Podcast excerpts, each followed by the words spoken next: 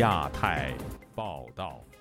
各位听众朋友好，今天是北京时间十二月十号星期六，我是和平。这次节目的主要内容有：国际人权日前夕，本台系列报道记录白纸运动世代改变中国；河南一女子发视频为赴深渊遭调查，引发舆论关注；担忧中国疫情大爆发，多地出现抢购药物人潮。关注张展、高志胜、黄琦为众人抱薪而入狱的人权捍卫者。徐勤狱中获颁2022年度林昭自由奖。以上就是这次节目的主要内容，欢迎您收听亚太报道。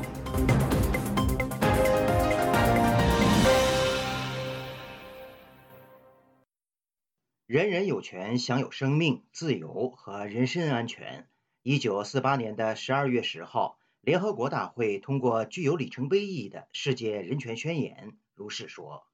即使近十年来，中国政府大规模部署警力，又扩大数字监控，建立警察国家，也不能阻止中国人民走上街头为自己的权利抗争。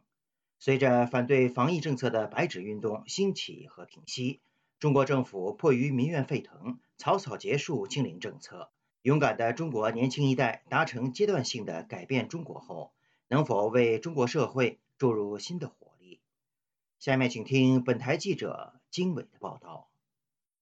抗击疫情三年，中国公众对动态清零政策的不满情绪持续发酵，演变成抗议活动在北京、上海等大城市蔓延。中国政府不得不放松严格的管控措施。今年十一月二十四日，新疆乌鲁木齐一栋居民楼发生火灾，当地消防部门被防疫措施阻挡，救援不力，酿成十人死亡、九人受伤的惨剧。这场死伤惨重的大火不仅激怒了已经封控在家一百多天的当地居民，还蔓延至北京、上海、广州等地。示威者在集会上以手举白纸的方式悼念遇难者，并要求结束封控，又称“白纸运动”。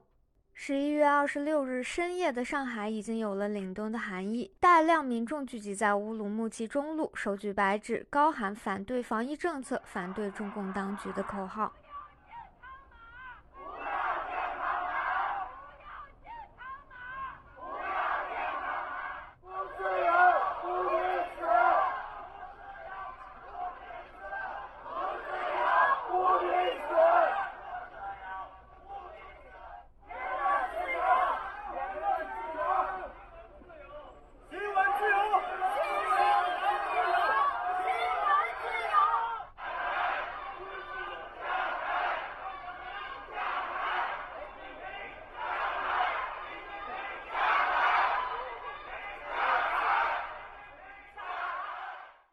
海青年裴虽然没有第一时间参与，但他不愿只当个享受岁月静好的旁观者。二十七日凌晨，他在推特上看到相关消息后，清晨六点前往事发地的乌鲁木齐中路。裴不但见到一名青年被警察带走，他掏出手机想记录历史，自己也意外成为历史的亲历者。他回想当时情况，告诉本台：“警察围了上来，说不让拍，因为我骑着车，他们把我推倒，按在地上，强行拖我上警车。”没有出示警官证，也没有其他文件。裴随后被带往徐家汇派出所进行笔录。他说，在派出所等候区内，他听到议论说，前一晚的集会抓了很多人，派出所已经关不下了。他也被铐上手铐，带上警车，两次转运到龙华派出所和斜土路派出所。他说，今二十七日下午，他们就陆续带了十二个人进来，轮流审讯。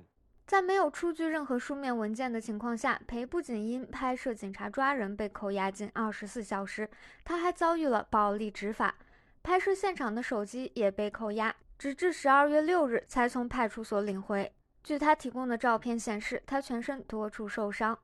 年轻人自发的白纸运动对中国社会产生了不可小觑的正面影响。南华早报日前报道，中共总书记习近平在十二月一日与欧盟高级官员的会议上，告诉欧洲理事会主席夏尔·米歇尔，抗议严苛防疫政策的人主要是学生，他们在经历了三年的疫情后感到沮丧。十二月二日，美国常务副国务卿谢尔曼在美国大学举办的座谈会上也提到了白纸运动。他说：“我们看到中国的抗争行动现在趋缓，原因是这些行动奏效了。中国政府正逐步放宽风控政策。”十二月四日，共青团中央在微信公众号上发文回应近期各地爆发的白纸运动。该文章说，中国特别是各基层组织对群众呼声、对信访意见的重视程度和响应速度，在全世界也找不出第二个。《华尔街日报》认为，这是中国政府公开承认了中国民众对严格的动态清零政策感到愤怒，可能是官方首次承认习近平亲自领导的防疫政策存在缺陷。自抗疫活动遍地开花以来，防疫政策在各地略有松动。十二月七日，中国国务院联防联控机制进一步放宽防控管制，宣布了新一轮十条具体措施，以补充上月公布的优化防疫二十条。目前，在中国核酸检查站陆续裁撤，提醒人们防疫、出示健康码的宣传海报也被从墙上撕下。虽然白纸运动暂告段落，然而中共当局对抗议人士的清算还在进行。据南京传媒学院学生在推特上的发布显示，中央专案组已经进驻学校，校方已将该市定性为境外势力煽动。此前手举白纸抗议的该校学生和其他参与者仍近况不明。十二月七日，对华援助协会、自由之家等四十九家人权组织就白纸运动发布联合声明。呼吁中国政府尊重言论、新闻以及集会自由，停止使用暴力驱离、搜捕和平示威人士。还有多少学生被捕或仍未获释？在中国官方从未向外界说明的情况下，这些白纸运动参与者的人数和姓名等相关资讯也如同白纸。一九五七年，中国领导人毛泽东在莫斯科对中国青年留学生这样说：“世界是你们的，也是我们的，但归根结底是你们的。”你们青年人朝气蓬勃，正在兴旺时期，好像早晨八九点钟的太阳，希望寄托在你们身上。三十三年前的夏天，北京天安门广场也有这样一群青年为民主和自由抗争。八九年六四事件对中共当局无疑是一个巨大冲击。中国青年的反抗精神在不同时代下既有延续，更有创新的活力。邬贺明就是其中之一。邬贺明的父亲邬平辉曾是八九学潮武汉地区的积极参与者，为此入狱一年半。邬贺明告诉本台，虽然他身在美国，但也参与了旧金山声援白纸运动的机会。下台！共产党下台！习近平下台！共产党下台！习近平下台！他发现与以往不同，这次集会青年是主力军，他们对中共的本质认识的也更为深刻。他说。从我个人的角度来说，我确实觉得自己有这样的一种责任。我觉我觉得这个可能跟我父亲有一定关系，但是我觉得哪怕就是在国外就没有我这样背景的年轻人，就可能看到国内的同仁们就这样的去抗争，冒着这样的危险，在一个这样的一个警察国家、集权国家下，依然冒着是生命的危，其实真的是生命的危险出来去抗议。那我们在海外有这种免于恐惧的这种，我觉得说是 privilege 吧。如果看到国内的人都已经这么有感出来了，就如果看到他们被。抓了，但是我们在海外一点声音都没有，那真的是会受到就是良心的谴责。六四学潮学生领袖之一周峰所在接受本台采访时表示：“当然，共同的地方还是比较多了，关键的就是要战胜恐惧这个过程，从这种自我怀疑、自我审查到感受到那种解放。”然而，并不是为自由抗争的行为能够得到所有人的理解。在白纸运动后，就有评论说，早知道政府肯定会解封的那些学生就不该闹事。还有评论说，就算反映合理诉求，也不该爆粗口，素质太低。著名时政评论人士李承鹏日前撰文称，遗忘是这个民族的战略生存之道。周峰所说。这当然是一个现实，这也是非常可悲的地方。中国到现在为什么共产党能够得逞，就在于这样，就是说这个为公共利益呃付出的人，那会被遗忘、被抛弃。邬贺明说，恐惧感往往来源于孤独感，只有海外的青年站出来表达更为大胆，国内那些敢于抗争的人才不会恐惧。可能八九年是就是学生们就是更多的就是对国家未来的关心，包括对国际政治形势的一个啊一个响应，也要求民主化啊。但是这次呢，其实是就是其实中国人的生存空间就已经被逼仄到一个就是很很狭窄的程度了，包括疫情的各种次生灾害，包括对啊乌鲁木齐事情的这个共情，所以中国人这次出来呼声更高，要求也更多，对共产党的本质看得更清。就像裴那样身处中国国内的青年，他们勇于发声，付出了代价。他们在高压下仍保持蓬勃朝气，促成改变。他们是国之希望，不该被遗忘。自由亚洲电台记者经纬华盛顿报道。中国应对新冠疫情的清零政策虽然趋于结束，但起源于反抗疫情风控的中国白纸运动仍未止息。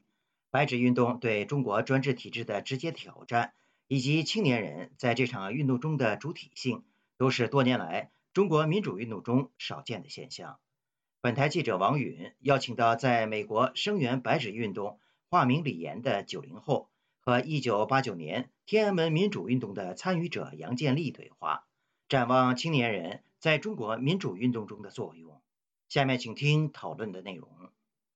好，感谢两位来参与这一次讨论。那么我们这次讨论的主题呢，就是说，呃，通过白纸运动去展望青年人在中国民主运动当中的作用。那李先生呢？呃，我是这一次在华盛顿声援白纸运动的现场认识您的。那您能否介绍一下您参与抗议行动的经历？我最早是从零八宪章发表开始关注中国民主转型，当时我是在南京念高中，然后在一零年刘晓波先生获得诺贝尔奖之后，因为签署了一个声援而被当地的国宝约去喝茶，就甚至要求我一个未成年人去写一个悔过书。然后之后，呃，我从一三年来美国念书之后，参与了太阳花学运，然后香港呃逃犯条例以及一些女权、生育权相关的议题游行。但这次白纸运动，我感觉是真正是一次就是属于我们中国人自己的一个运动。那杨建立博士呢？他是八九一代啊，就是一九八九年天安门民主运动的时候，呃，您也去过现场。那么多年以来呢，我也知道您一直在从事全球性的。华裔青年运动领袖的对话工作。那么，您做一个老民运人，当您看到这么多的呃青年人参与到民主运动当中，您的感受是什么？呃，李先生的这个案例还挺让我感到呃鼓励的啊，深受鼓舞。呃，以前没有注意到，在美国啊，我们苦苦的想找从中国来的呃留学生、年轻人。能对这样的议题感兴趣，同时看到他们能够慢慢的、呃，逐步的、呃，在中国推动民主化的这个过程中起到一个主导作用，而且必然的要起到一个主主导作用，呃，我自己是感到非常欣慰的。那李先生呢？您这次是亲身参与了这个声援白纸运动，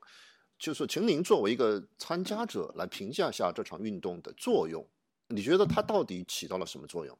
呃，我觉得白纸运动的诉求就是我自己的理解是有两层，第一层是针对中国的防疫政策，那第二层的话就是造成今天这种防疫政策的主要原因还是因为呃共产党的这个独裁统治，而且几乎我们观察到每一场抗议，不论是国内还是国外，都有去喊出习近平下台、共产党下台这个声音，很多口号也沿成了就是沿袭了这个彭仔洲抗议中用的口号。那第一层就是防疫问题，短期去看，现在有一些省份已经逐逐渐说说要准备开放，所以可能是可能是一个一个好的一个信号。但是我觉得白纸它本身作为一个符号，也体现了这几年中国政府借着疫情机会加大了就是大数据的监控、人脸识别、城市网格化等这些呃维稳的力度。那杨建立博士，就是我想请问一下，就是从您的角度来分析一下，你觉得白纸运动对于中共这个统治者？它到底形成了一种什么样的挑战？呃，这个白纸运动啊，与我觉得意义还是相当重大的。它有几个突破啊，呃，第一个呢，它是呃八九六四以后第一次全国性的、全国性的一种政治表达。实际上，这个打破了一种迷思。这个迷思啊，呃，是长期以来，呃，很多人是有那种呃想法的。呃，这个想法就是什么呢？单是老百姓，尤其是年轻人，对这个中国政府还是比较满意的啊。呃，至少他们的这个呃生活的这个在改善。那这次的运动实际上等于说把这个迷思给破掉了。现在都有人在说，就说这场白纸运动。和香港的那个反送中运动有一个很大的相似性，就是去中心化。那么，您您能否谈一下，就说你在这次参与这个声援活动当中所感受到的这种去中心化的特点？像这一次的话，比如说，呃，当天的话，在 DC 是有两场嘛，一场是在下午在那个呃使馆门口的，另外一场是是晚上的。然后其实两场我都去了。到晚上那场的时候，呃，因为我开始在群里面，所以说他们很多组织者也是第一次去申请那个联邦政府就是抗议的那个 permit，然后在执行层面，他们其实很多地方做的是比较怎么说，就是不是那么完善，也不是很专业的，呃，但是就这些执行细节的话，其实我觉得，呃，是一个小问题，呃，因为其实当天他们演讲的那个广度跟深度，包括从新疆问题啊。铁链女啊，以及说中共对于现在中中中文语语言的这种呃修辞的影响，都有一些涉及。呃，在之后也有人把他们当天的那个演讲内容全部整理成一个一个文档，就方便没有来的伙伴进行传阅。这个情况其实跟呃香港在呃整个整个运动是比较相似的，因为香港当时反送中的初期主要是靠 Telegram 跟连登网络社区去串联嘛。嗯。这种初期，但其实我觉得初就是去中心化在初期其实是非常。有效的，但呃，我觉得白纸运动现在才也没有，嗯，呃，所以我觉得可能呃，现在我们的方向可能是应该是让不太关心议题的伙伴都先参与进来，或者是他本身是关关注其他议题的，比如说他是关注新疆新疆问题或者西藏问题、女权问题的，都先参与进来，找一个公约数。然后后期再怎么去发展，可能还是需要一个比较中心化的一个组织方式。嗯，对对对，李先生在这里对这个白纸运动做了一个很好的一个总结，而且就说提出了一种设想。那我想请教一下杨博士，就是那一九八九年的时候呢，您是也是一个年轻人，呃，那么现在白纸运动当中主力也是年轻人，那你觉得这一代年轻人和当年的那一代年轻人他们之间的差别是什么呢？这一代的年轻人。他生长的阶段和我们当时是不一样的。他们第一有非常丰富呃的这个呃国际的信息和生活，呃生活这个质量呃水准都非常高，接受的信息也非常多。对于这个民主、自由、人权的概念是有深刻的理解的，而且概念是非常强的。像刚才李岩先生已经讲了，就是说在。星期天就十二月四号那天，他参加了两场运动，一场是白天下午的，一场是晚上的。李先生，我就想您作为两场运动的见证者或者是参与者，你能否谈一下你如何比较这两场运动活动？呃，我觉得大家的策略可能还是有有一些不一样，因为下午那场，我我主要最大的感受的区别就是，他们就是演讲者在发言的时候讲的讲的那个呃主题跟跟一些。内容的一些引述会差差的比较多，然后呢，明显感觉到下午的他他们很多人的发言是，就是引述了一些不是很很很经过这种就是事实事实查核，或者是有点这种就是中南海故事会的那种感觉，会讲一些比如说新新冠病毒是中共制制造的呀。晚上的话，他们就就像我刚刚也有提到，他们会讲到很多，比如像铁链女啊，或者是女权议题啊，或者是呃人权问题啊，以及就是。宗教问题啊，就是比如说类类似穆斯林、呃藏传佛教这些这些宗教议题，就是两边的这个呃呃意识形态上还是有一些有一些差别的。在白纸运动当中，或者说在中国的未来的民主运动当中，老民运人应该如何去处理和青年一代的关系呢？呃，我觉着我们代这代人呢，在白纸运动里根本起不了什么主导作用。我们只是做一些辅助性的，呃，声援式的一些呃工作。好，感谢两位来参与这一次的讨论。刚才是本台记者王允就年轻人在白纸运动中的作用，邀请两代民主人士九零后的李岩和天安门运动参与者杨建立进行的对话。近日，河南开封一名女子实名举报。父亲因被围殴致死的视频引起网络舆论的广泛关注。下面请听本台记者高峰的报道。自称姓叶的少女早前拍视频讲述父亲与数人发生争执后遇害的经过。我叫叶敏艳，家住开封市祁县板木乡前村。我爸于二零二一年六月二十八日在村头农家堰纠缠时，与后塘村刘青艳、刘青义兄弟发生口角。一言不合就对我爸大打出手，在饭店内打过之后，又拉到饭店门口打，直至我爸昏死路边，他们扬长而去。少女表示，姓刘的兄弟连同几个人围殴他父亲后逃离现场，他的父亲在数小时后才被邻居发现，送到医院后因伤势严重不治。据少女形容，涉案者是恶势力。一年多以来，她和母亲一直四处躲藏，有家归不得，被迫流浪外地。拍视频是希望执法部门介入，还他们家一个公道。我们实在走投无路，不知道该怎么办。朗朗乾坤，在中国法治社会的今天，我相信法律会给我们一个公道。案发后，杞县公安局立案侦查，把涉案的刘氏三兄弟，其中的刘清义和刘清建刑事拘留。但据叶冰燕透露，最先与死者发生口角的刘清燕，至今尚未落网。河南观察人士邢健怀疑事件另有内情。这个逃脱的人的话，应该是最主要的一个嫌疑人，也有可能就是说是主要施害人。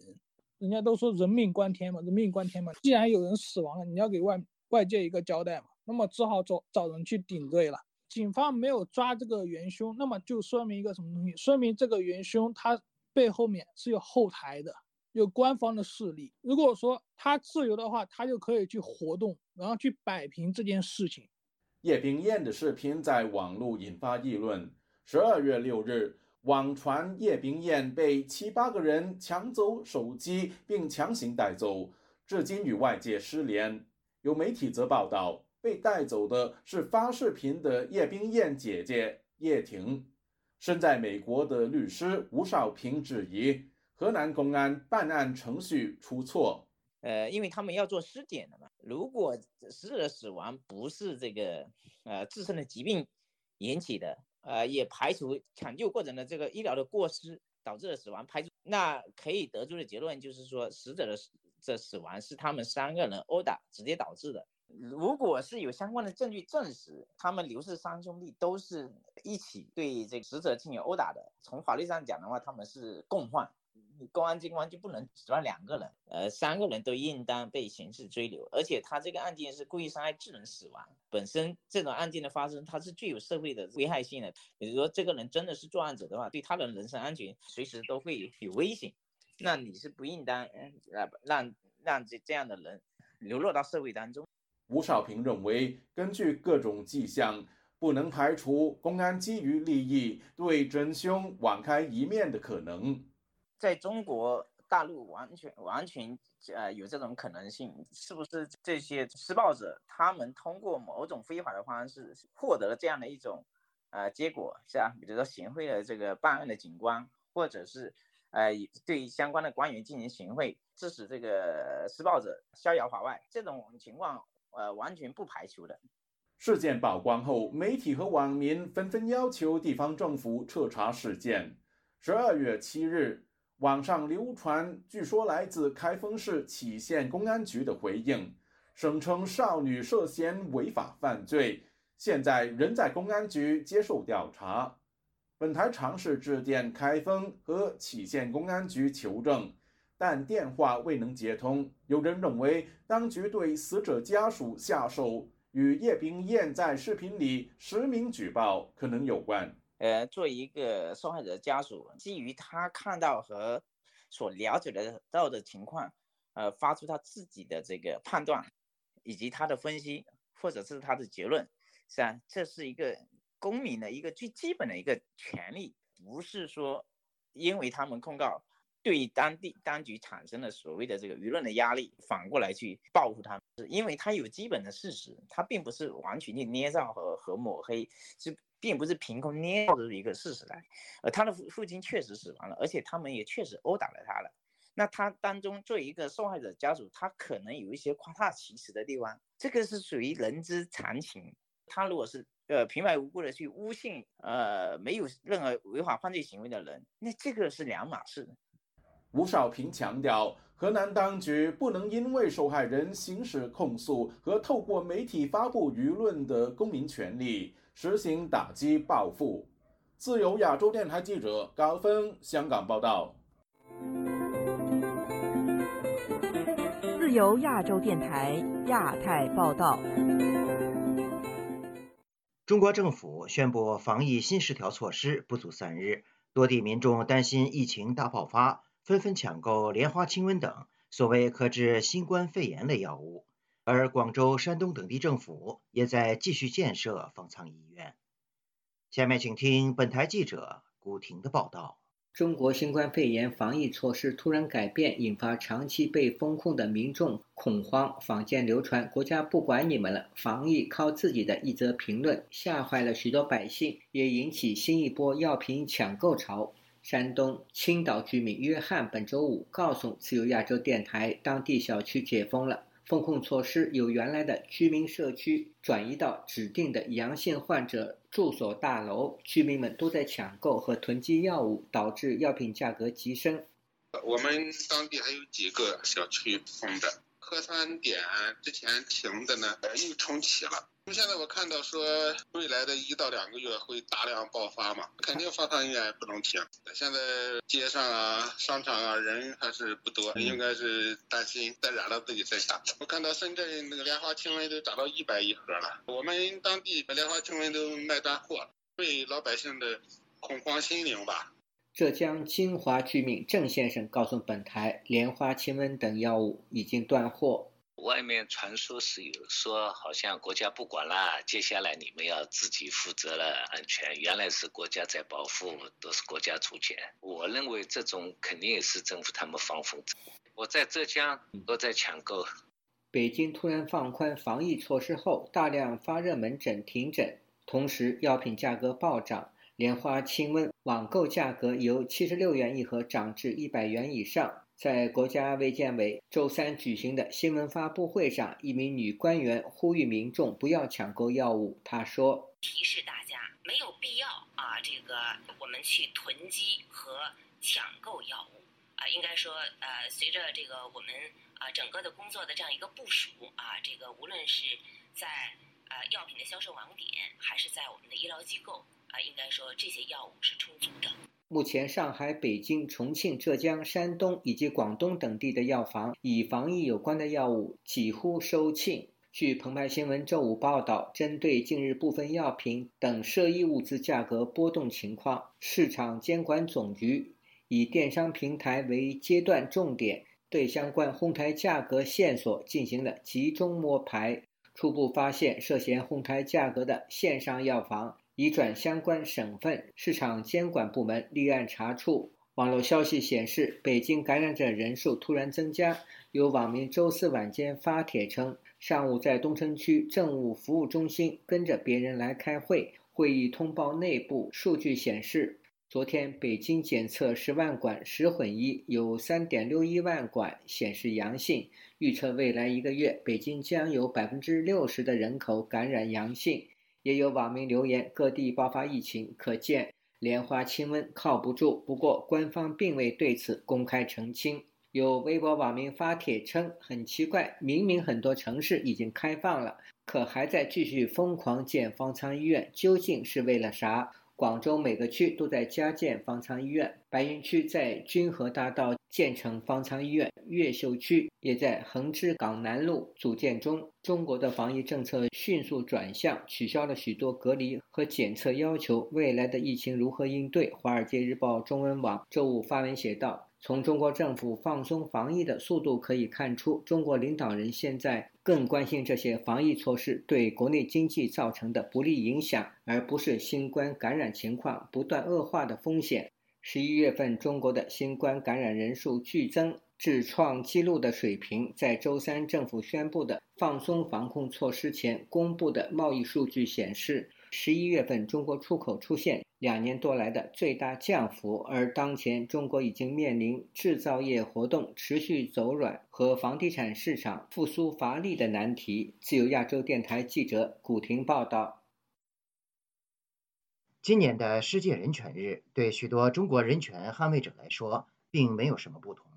因为他们仍在狱中度过，包含律师丁家喜、高志胜、常伟平、张展等。他们在狱中的状况如何？过去一年在疫情防控下的中国人权状况又有什么样的发展？下面请听本台记者陈品杰的报道。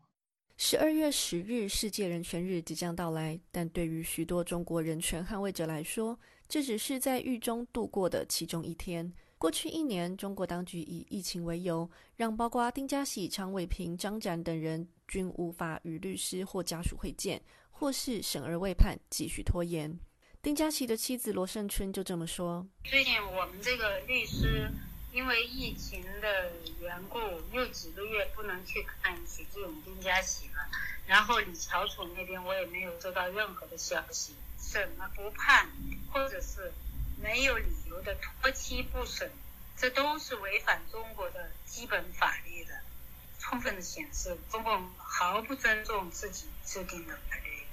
这一年，罗胜春仍然持续为因为厦门聚会案被捕的维权人士四处奔走。从美国到欧洲，他和其他的家属尽其所能为这些律师以及因为声援他们而遭到逮捕的人发声，包括参加者许志勇的女友李乔楚，以及因为参加厦门聚会在今年九月再度被失踪的刘家才、张忠顺、异议人士欧标峰、龙克海等人。罗胜春这么说。就是过去的这一年吧，中国的人权状况还是在不断的恶化，还是在下行当中。即将过去的一年，基本上现在已经到了低谷的最底端了。他对于这些人权捍卫者的打压没有任何的减缓，反而是一直在持续。德国驻华大使傅荣九日就在推特发文，替在关押中的常伟平以及律师李玉涵发声。并且呼吁外界关注，在去年的世界人权日遭到强迫失踪的律师唐吉田。美国白宫也在国际人权日前夕发表声明，表示包含中国在内的许多国家有许多勇敢的人们正在反抗权力滥用，在生命受到威胁时保持坚强，并公开反对侵犯其基本自由的行为。每年都有不计其数的人权捍卫者遭到中国政府逮捕判刑。也有的像诗人王藏、六四天网的创办人黄琦等因言入罪的公民。除此之外，许多人也遭到强迫失踪，至今下落不明，包括上述所提的唐吉田以及失踪五年的维权律师高志成。此外，还有许多关注或是抗议严格疫情风控而受到压迫的人。除了在新冠疫情爆发之初前进武汉记录而遭到逮捕的张展、方斌等公民记者，在中国当局实施动态清零封城时，积极提供帮助的纪晓龙，在北京四通桥抗议的彭立发，都被当局带走后音讯全无。上海大学的退休教师顾国平在十二月四日就根据联合国宪章等国际法的要求和规定，呼吁世界各国领袖向中共施压，共同营救彭立发。顾国平接受本台采访时这么说。他们代表了我们现在大陆绝大多数底层百姓的心里话、心愿。他们有勇气站出来为大家呼吁，这是一件非常了不起的一个一个创举吧。不过呢，不能不能这样的破坏人权。我们宪法上面也写了这样八大权利，但是呢，你们却说一套做一套，欺骗世界，欺骗中国老百姓。对于中国政府违反国际法、国际公约，也违反了国内法律的非法羁押、侵害人权等行为，顾国平表示，他希望国际社会能够重视此事，并依三大人权国际法的要求和规定，关注和参与营救。自由亚洲电台记者陈品杰华盛顿报道。美国民间宗教权益组织对华援助协会在国际人权日前夕宣布，二零二二年度林昭自由奖。颁发给中国人权观察共同创办人徐勤。该组织表彰徐勤致力于追求中国的自由民主而不惜牺牲。下面请听本台记者黄春梅发自台北的报道。美国民间人权机构对华援助协会今年并未举办二零二二年度林昭自由奖实体颁奖典礼，改以新闻发布方式宣布今年得主为徐勤。对华援助协会创始人傅西秋本周五接受自由亚洲电台采访时说：“钦佩他的勇气，并为他早日脱离共产监狱、获得人身自由而不停的祷告。我们敦促全世界的良心正义人士也这样做。”徐晴除了担任中国人权观察共同创始人之外，其后也成为另一组织玫瑰团队的负责人。二零一八年一月，徐晴被当局以涉嫌寻衅滋事罪刑事拘留，之后转为指定居所监视居住。此后，当局追加罪名，指控他煽动颠覆国家政权。同年，徐晴获取保释放，但超过三年一直被监视居住。去年十一月，徐晴被当局以涉嫌煽颠的罪名执行逮捕。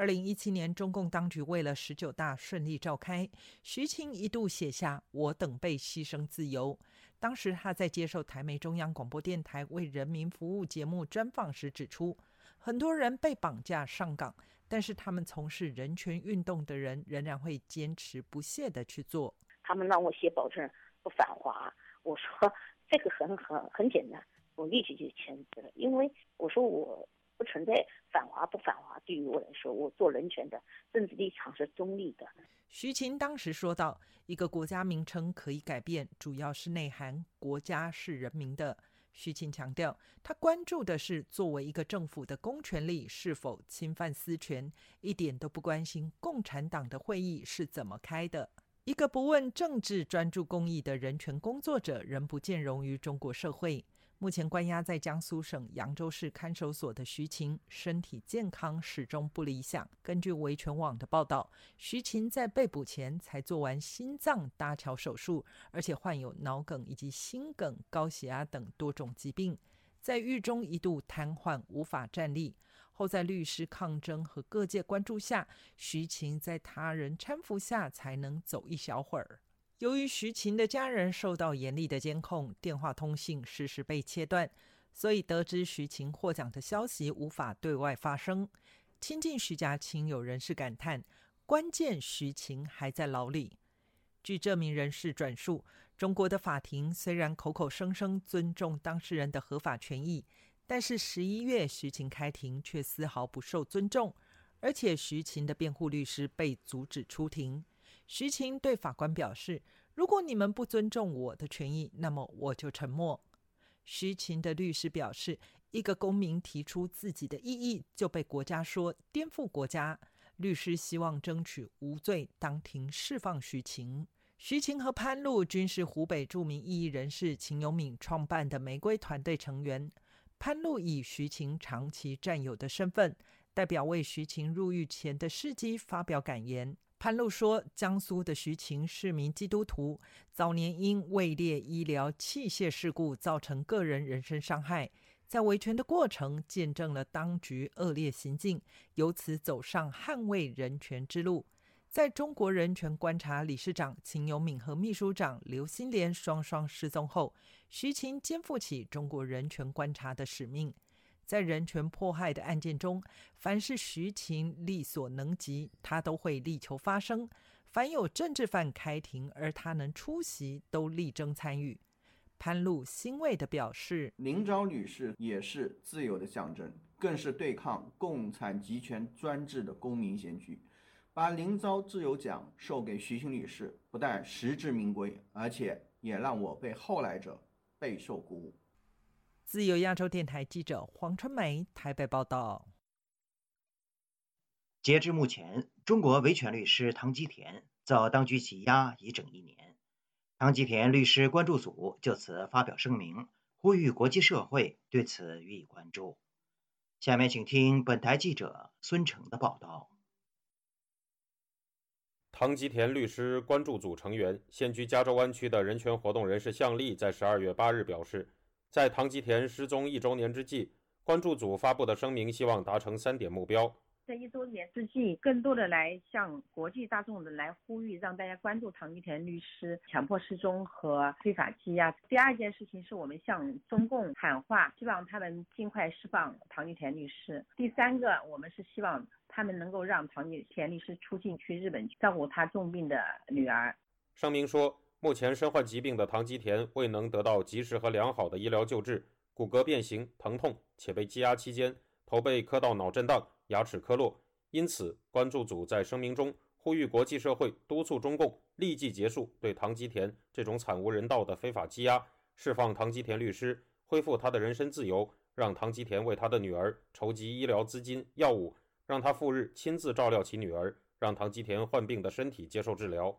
向丽表示，目前关注组和唐吉田的家人都无法得知唐吉田究竟被关在哪座宾馆。他根据关注组掌握的信息透露，唐吉田目前的情况很差，他现在的状况是非常的糟糕，人都瘦了脱相了，基本上也很难见到阳光，也喝不到牛奶，也看不到书。出生于吉林的唐吉田，在多年来从事为弱势群体维权的事业，曾被中国当局吊销律师执照。也遭到过不止一次的拘禁。去年六月二日，唐吉田在准备前往日本探望病重的女儿时，被中国边检阻拦。去年十二月十日，原定出席欧盟在华举办的国际人权日活动的他，遭中国国保带走，直到被拘押超过半年后，才与外界取得有限的联系，并透露自己被拘押在吉林省延吉市的一座宾馆。唐吉田律师关注组成员、现居纽约的吴少平律师表示，目前关注组仍能与唐吉田取得有限联系。我们偶尔可以通过一些特殊的通道联系上，但是呢，我们基本上无法正常的沟通。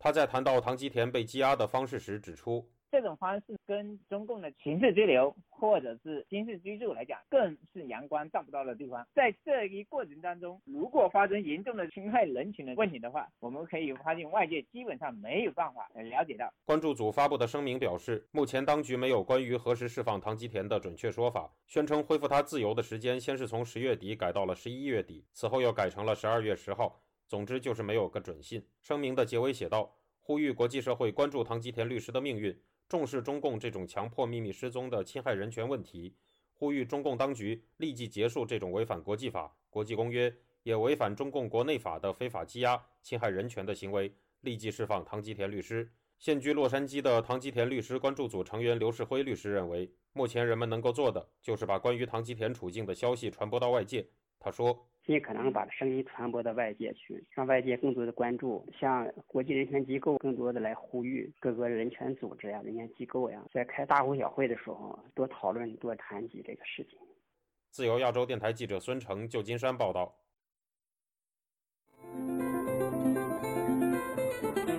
自由亚洲电台亚太报道。近日，中共浙江省、江西省和甘肃省省委以及重庆市一把手出现人事调整。有学者认为，当局此举是为明年人大换届和中央经济工作会议上重建中国经济做准备。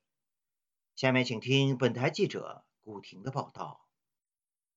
二十大后，中共官方开始了重新调整人事布局，其特点是一批熟悉经济的技术官僚被安排到需要提升经济的省市。新华社周四报道，李鸿忠不再兼任天津市委书记、常委、委员职务，陈敏尔兼任了天津市委员、常委、书记。陈敏尔的重庆市委书记职务则由浙江省委书记袁家军接任。据报，袁家军兼任的浙江省委书记由江西省委书记易炼红接任，原甘肃省委书记尹红调任江西省委书记，黑龙江省省长胡昌盛接任尹红。任甘肃省委书记。另外，近期受到关注的全国供销合作总社理事会主任梁慧玲调任中共黑龙江省担任省委副书记，预料梁将接替离任的胡生昌出任黑龙江省省长一职。香港有媒体披露，政治局委员李鸿忠将在明年举行的全国人大会议上很可能当选全国人大副委员长。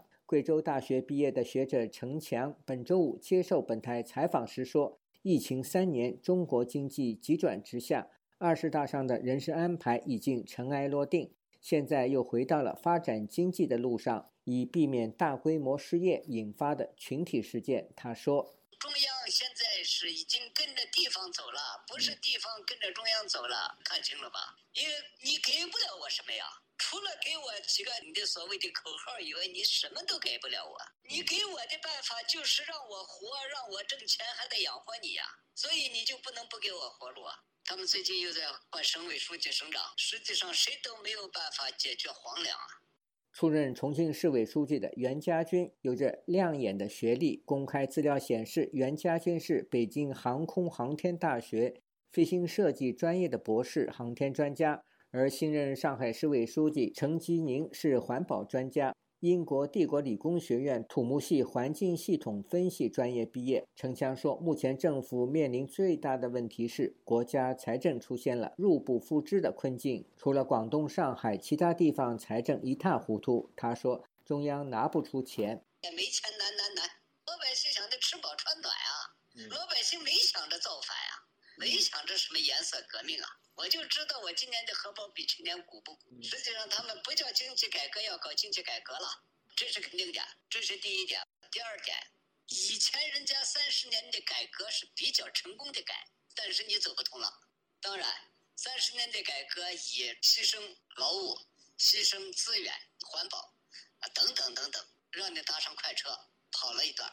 江苏宜兴时事评论人士张建平认为，此次审计一把手的调整与中国要重整经济有关。他对本台说：“我也认为是经济问题，呃，决策啊回归到一个正常的思维状态了。你如果再这样阶级斗争啊，包括清零啊，对你这个国家的肯定会经济会一塌糊涂。那么一定要记住官僚。”当然，现在的国际环境跟八十年代不一样了，因为八十年代全世界都看到希望，对啊？现在的订单跟往年相比少了百分之二十到百分之十。一年一度的中央经济工作会议将于下周四召开，此次会议将出台重整经济的政策。彭博引述北京知情人士说，基于当前房地产市场去杠杆成效和实际情况。房住不炒的紧迫性或相应淡化。其中一位知情人士称，全力扭转房地产下滑事态，尽快恢复房地产市场正常运行，将被监管当局放在更重要的位置。一位知情人士称，本次会议上可能会明确中国持续多年的房地产市场去杠杆完成阶段性目标，下一步的重点是支持居民合理的购房需求。自由亚洲电台记者古婷报道：随着美中竞争白热化，美国对于中国的科技发展围堵力道日益增强。美国政府近年来在学术方面加强防范中国，限缩美国学界与中国互动，却也引发不利于美国学界创新发展的担忧。如何在安全与发展上取得平衡，似乎成了美国政府的一大难题。下面请听本台记者唐媛媛的报道。十二月九日，美国华盛顿智库战略与国际研究中心举办线上研讨会，讨论美国政府对于中国的学术合作限制将如何影响美国学术界的创新量能。加州大学圣地亚哥分校政治系助理教授罗伯兹在会上表示：“The U.S. has long been concerned about the loss of intellectual property.” 美国一直很担忧中国会窃取美国的知识产权。我们曾经看到中国对美国进行网络盗窃，在经济上从事间谍行动，在中国军事科技中使用美国的技术，以及中国政府打击美国的研究员。罗伯兹指出，美国政府对于知识产权窃取的担忧，使美国国立卫生研究院在2018年针对中国政府如何影响美国学术界进行了一系列调查与限制。这些调查让美国的学术研究付出巨大成本。学术界要花许多的时间与经费来理解政府新出台的规定，新法规也使学术界中许多原本与中国的合作项目告停。综合上述影响，罗伯兹认为，美中竞争的白热化对美国学者的论文产量造成负面影响，美中政治角力对美国学术界的创新量能制造阻碍。战略与国际研究中心中国商业与经济高级顾问塞利格森在会上也表示：“The strong feeling in both。”在邓小平时期，美中两国意识到彼此在科学和科技上的合作将有益于两国，可以使双方社会都变得更富裕与先进。塞利格森认为，时至今日，为了美中两国彼此的学术发展，美国政府应该放宽施加于中国的学术限制。毕竟，学术研究与商业应用是两件事。政府应该要限制的是美国商界与中国的科技贸易，而非学界之间的交流。不过，美国情报事务专家毛文杰在会上则提出不同看法。毛文杰指出，虽然美国政府意识到若对学界互动设限，对学术创新会产生不利影响，并且耽误技技术革新，但是放任学界和中国互动所带来的政治与安全问题，有时会产生比阻碍创新更严重的后果。近年来，台湾海峡爆发战争的可能性逐渐增加，这坐实了美国政府的担忧不是纯粹基于理论的出发。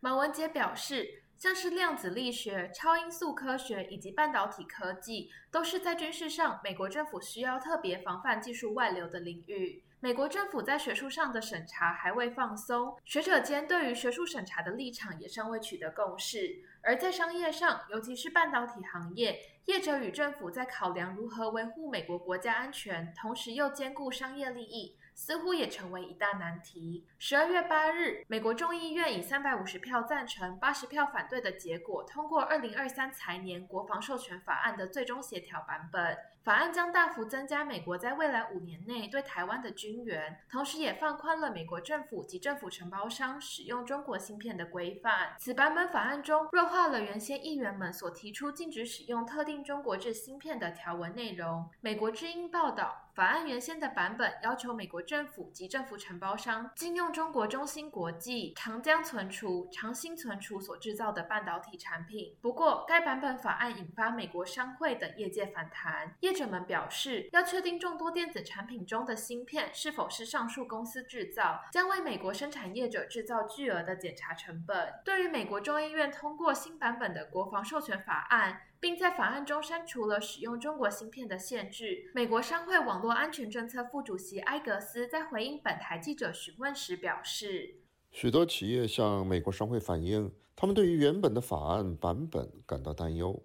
因此，我很高兴国会制定新的最新法案，提供了更大的商业弹性。二零二三财年国防授权法案有望下周于参议院表决，表决通过后还得送交白宫，由总统拜登签署后才会生效。自由亚洲电台记者唐媛媛华盛顿报道。今年以来，中国发送人造卫星的次数打破历年纪录。有澳大利亚专家认为。不少中方卫星符合军事或间谍用途的技术要求，而中方所谓卫星用于科学、环保或民用的说法并不可靠。下面请听本台记者邱德珍的报道。中国今年已超过五十多次发射火箭运载人造卫星上太空。据新华社报道，长征二号丁运载火箭今天自太原卫星发射中心升空，将高分五号零一 A 卫星送上太空。还有太原卫星发射中心在黄海海域使用捷龙三号运载火箭，将吉林一号高分零三 D 四十七到五十星、东波零八到十星等一共十四颗人造卫星送上太空。从事太空追踪侦测业务的里奥实验室澳大利亚区总裁凡哈伦向本台指出，中国不少卫星具有双重用途，既可作为科学环保和民用，也可以提供军事或间谍用途。而且，曾经于澳大利亚皇家空军担任飞官长达三十多年的凡哈伦认为，中国官方说法并不可靠。凡哈伦提到，十一月二十七日，西昌卫星发射中心使用长征二号丁运载火箭升空。据新华社当天报道指出，该次升空仅运载一颗科学用途的遥梗三十六号卫星发射星空，但据里奥实验室的追踪结果发现，该次升空却是运载这三颗类似情报监控用途的人造卫星。中国的太空活动基本上在媒体上说的一套，实际上做的又是另一套。凡哈伦提醒，在全球包括澳大利亚上空，中国有超过四百多个人造卫星载具在轨道上运行，但澳大利亚自己的人造卫星却是寥寥可数。这些卫星一直盘旋在澳大利亚上空，距离地面三百至四百公里左右。这是令人担心的事情。他们是符合军事用途和情报监控侦察用途需求的设施，它们是可以被用作对付我们的。凡哈伦提到，就太空防卫而言，澳大利亚几乎全面依赖美国支援。毕竟，澳大利亚国防太空司令部成立还不到一年，面对中国威胁，澳大利亚需要急起直追。总部设于堪培拉的澳大利亚战略政策研究所高级分析师戴维斯博士向本台表示，他同意中国的军用和间谍卫星已对澳大利亚构成安全威胁。澳大利亚的太空防卫战备需要急起直追。同时，戴维斯认为，澳大利亚作为美国的坚定盟友，可以掌握美国卫星数据，因此就太空防卫而言，澳大利亚并非无力反制中国威胁。自由亚洲电台记者邱德珍悉尼报道。节目最后，我们再来关注一下最近发生的一些热点事件。人权日之际，美国财政部外国资产控制办公室宣布，制裁李振宇和卓新仁两人及其控制的实体网络，包括大连海洋渔业有限公司和平潭海洋实业有限公司及其八家附属实体。此外，悬挂中国国旗的一百五十七艘渔船也被列入制裁名单。声明指出，美国政府一直在努力对那些从事严重侵犯人权行为者进行制裁，相关行为涉及破坏基本的劳工和环境标准。并损害印太地区经济前景，这也是美国财政部首次将在纳斯达克证券交易所上市的实体公司列入制裁名单。台湾行政院农业委员会本周五证实，共有一百七十八家业者受到中国海关总署网站公告暂停输入的影响，